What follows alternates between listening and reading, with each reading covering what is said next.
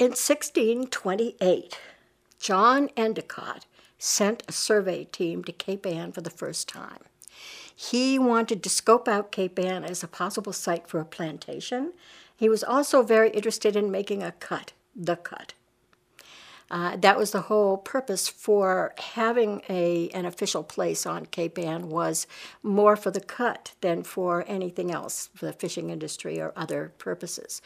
Because with a cut, they would be able to ship tobacco between Virginia and Canada without having to go around the Cape, which was already littered with shipwrecks. So it was a safety measure. And the people who made the uh, survey of Cape Ann met Native Americans uh, who were living um, on near on Atlantic Ave on the Jones River salt marsh, and asked them the name of, of Cape Ann. Well, Cape would not have been a concept for the Native Americans. They gave them the name of their community where they were living, their village, which was Wingowitcheek, which got corrupted to Wingersheek. Um, the English stuck an R in there, which is very common for English speakers. We put R's where they don't belong. For example, having a good idea or, you know, Anna coming to visit or something like that. So you find uh, attempts to translate Algonquian words with R's in them, whereas the people here did not use the R phone.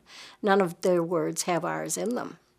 So that was interesting to discover in my research. But um, uh, it was decided, must be a Low Dutch German loan word because a similar word appears on a Dutch map.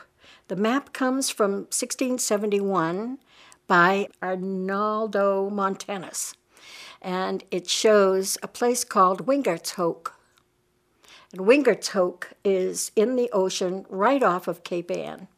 And so people looking at that map thought that that must be the name, the, the original name for, for Wingersheek. When you think about it, it doesn't really make sense because why would Native Americans tell John Endicott surveyors a Low Dutch German loan word uh, from you know another century? So, but for some reason, people don't really use logic with these things, and and it stuck for a while. And if you go on uh, Wikipedia, you're likely to see that uh, comes from a Low Dutch German word. So it's really odd how misinformation gets perpetuated. Um, but uh, is not a Dutch, Low Dutch German loan word. It's an it's a corruption of an Algonquian word and it means here are sea whelks, or here are whelks. Um, and the whelks were are the small uh, uh, channeled whelks and dog whelks that were used to make white wampum. And so that was the derivation of the word Wingowitcheek. Um, and that's a completely different uh, perspective than what we knew before.